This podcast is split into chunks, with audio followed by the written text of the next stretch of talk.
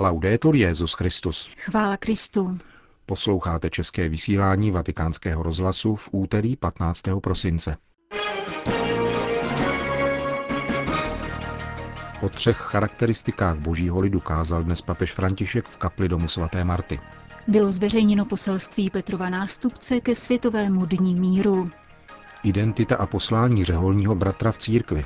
Tak je nadepsán dokument vydaný u příležitosti zakončení roku zasvěceného života. Taková jsou témata našeho dnešního pořadu, kterým provázejí Milan Glázer a Jana Gruberová.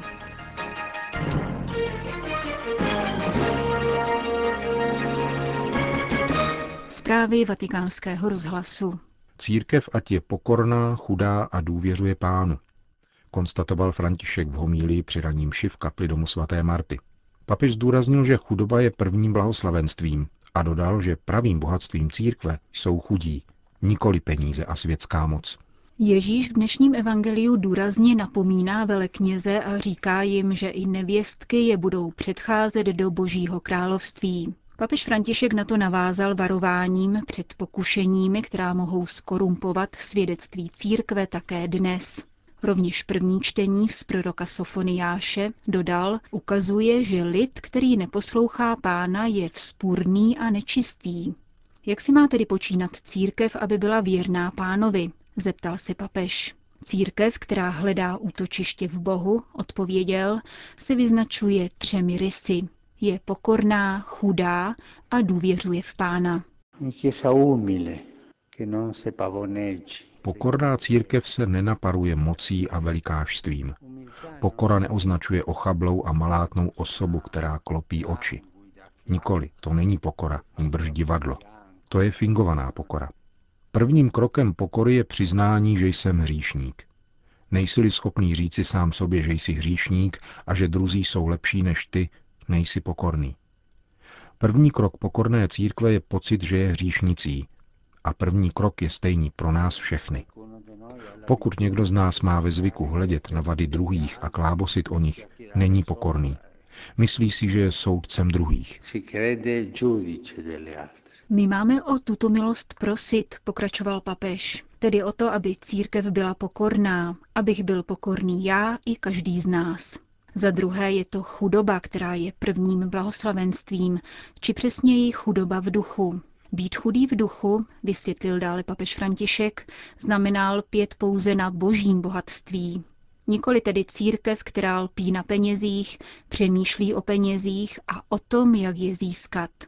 Je známo, že u jednoho diecézního chrámu bylo na lidech před projitím svatou branou prostoduše požadováno, aby přispěli na sbírku, řekl papež s odkazem na skupinku podvodníků, o které informoval italský tisk. Toto není Ježíšova církev, dodal. To je církev o něch velekněží, kteří lpěli na penězích. Náš jáhen, tedy jáhen této diecéze Vavřinec, jenž byl ekonomem diecéze, byl císařem žádán, aby odevzdal její majetek a tak zaplatil za to, aby nebyl zabit. Přivedl sebou chudé. Chudí jsou bohatstvím církve. Máš-li svoji banku, jsi vlastníkem banky a tvoje srdce je chudé, tedy nelpíš na penězích, pak je to služba. Chudobou je tento odstup za účelem služby potřebným, služby druhým.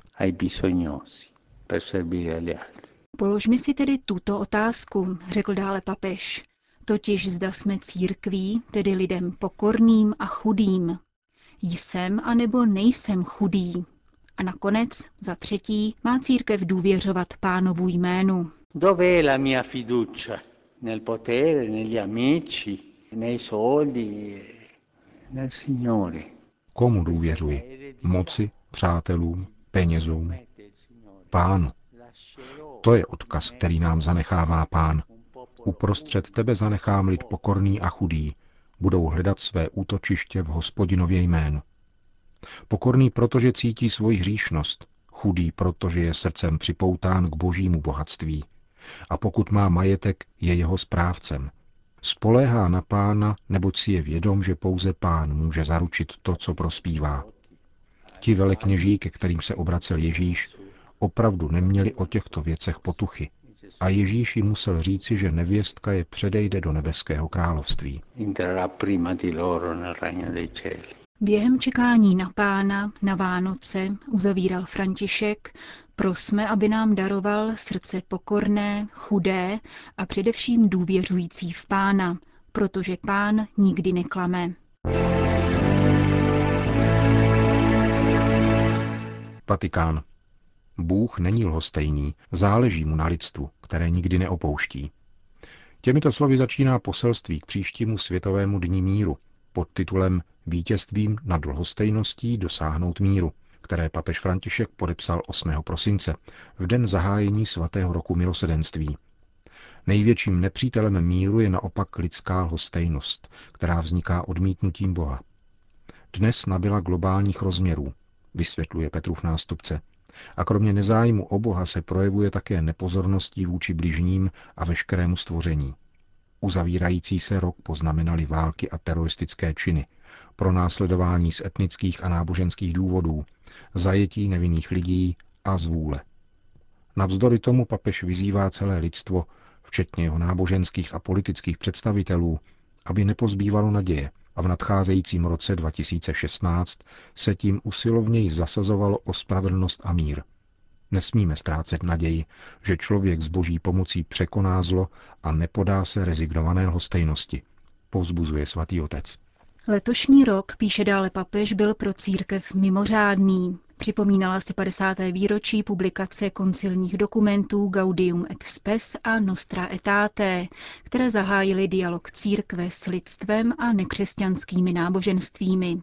V jejich duchu a v souladu s právě zahájeným svatým rokem milosrdenství papež vyzývá církev k modlitbě za každého křesťana, aby dozrával k pokoře a soucitu a stával se hlasatelem a svědkem milosrdenství.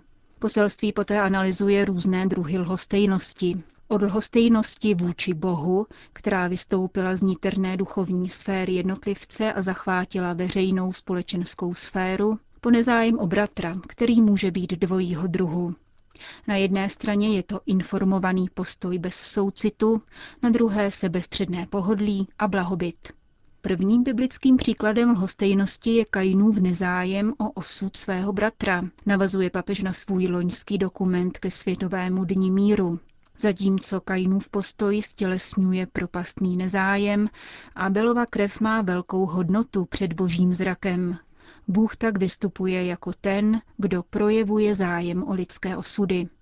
Stejně tak vtělený boží syn se stotožnil s lidstvem, výjima hříchu, a nespokojoval se s pouhým učením zástupů, níbrž se o ně staral, zejména když byli hladové či bez práce. Ježíš svým zrakem objímal celé stvoření, avšak neomezoval se jenom na tento věm, podotýká papež. Dotýkal se lidí, mluvil s nimi, pomáhal potřebným, dal se pohnout až k dojetí a plakal. Ježíš nás učí, abychom byli milosrdní jako otec a po vzoru milosrdného Samaritána se dokázali zastavit před utrpením tohoto světa. Solidarita se tak stává morální cností a sociálním postojem, který vyžaduje osobní obrácení, zdůrazňuje papež na jiném místě dokumentu. Zároveň se zakládá na spojeném úsilí všech výchovných a formačních subjektů, rodiny, školy, kultury a sdělovacích prostředků. V závěru poselství ke Světovému dní míru papež předkládá několik výzev, určených jednotlivcům a státním celkům. Každý člověk je povolán k tomu, aby rozpoznal, jak lhostejnost ovlivňuje jeho život a aby vyvinul konkrétní úsilí ke zlepšení svého okolního prostředí, počínaje rodinou přes sousedské vztahy po pracoviště, vybízí Petrův nástupce. Státy a političtí představitelé jsou navíc vyzváni ke konkrétním gestům a rozhodným krokům ve prospěch nejslabších členů společnosti, vězňů, migrantů, nezaměstnaných a nemocných. Mají rovněž upřít zrak za své státní hranice a obnovit své vztahy s jinými národy. Zejména pak mají bránit vtahování druhých národů do konfliktů a válek, které ničí nejenom jejich materiální, kulturní a sociální bohatství, nýbrž také jejich duchovní a morální integritu. Papež dále naléhá na vymazání státních dluhů nejchudších zemí. Jak dodává, pomoc těmto státům nemá být ideologicky podmíněna, nýbrž má ctít místní hodnoty, aniž by poškozovala základní a nescizitelné právo nenarozených dětí na život.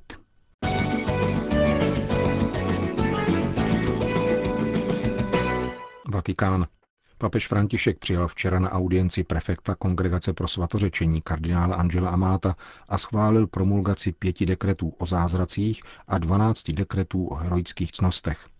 Dekrety o zázracích, které otevírají cestu k blahořečení, či v případě již blahoslavených ke svatořečení, se týkají švédské obnovitelky řádu Brigitínek, blahoslavené Marie Alžběty Hezelblad, která zemřela v Římě v roce 1957 polského diecézního kněze božího služebníka Ladislava Bukovnického, který zemřel v roce 1974 v Karagandě v Kazachstánu, a dále tří italských řeholnic.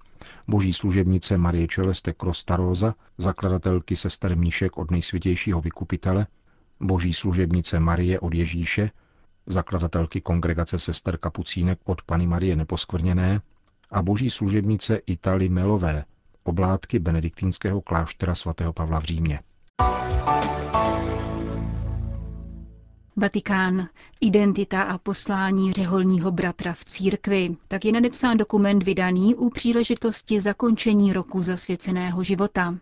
Ve vatikánském tiskovém středisku jej představil kardinál Joao Brás de Avis, prefekt Kongregace pro instituty zasvěceného života a společnosti apoštolského života a sekretář téhož úřadu, arcibiskup José Rodríguez Carballo.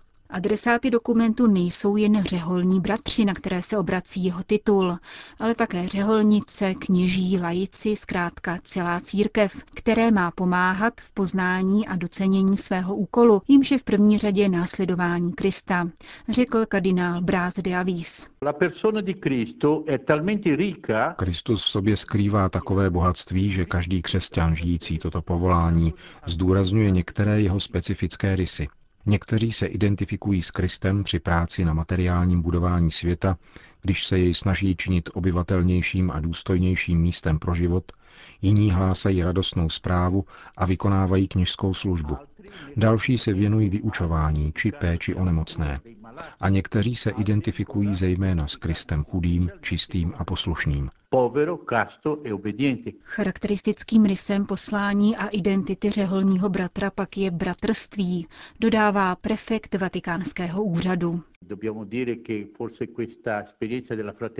Dlužno říci, že právě tato zkušenost bratrství je tím, co bychom v dnešním kulturním, církevním a náboženském kontextu měli zdůraznit.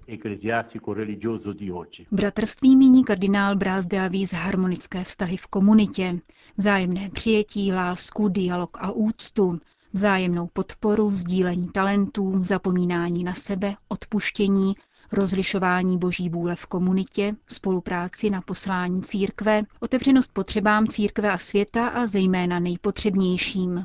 Takto široce pojímané bratrství pak není jen výsledkem vlastního úsilí, nýbrž je především božím darem. Bratrství řeholních bratří není autoreferenční či v sobě uzavřené. Je to bratrství, které slouží poslání, bratrství dokonale souznící, jak říká papež František, z církví na cestě, z církví vycházející na periferie tohoto světa, z církví povolanou stavět mosty a otevřenou současnému člověku jakékoliv rasy, kultury a vyznání.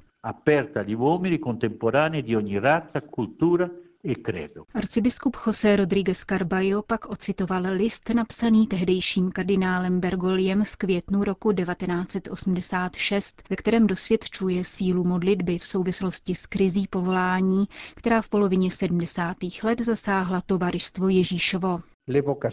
Povolání jsou především otázkou modlitby. Tak to řekl už náš pán. A tedy musíme se modlit. Arcibiskup Carbajo rovněž oznámil, že na závěrečný týden roku zasvěceného života, tedy od 28. ledna do 2. února příštího roku, se do Říma sjede 6 tisíc řeholníků z celého světa.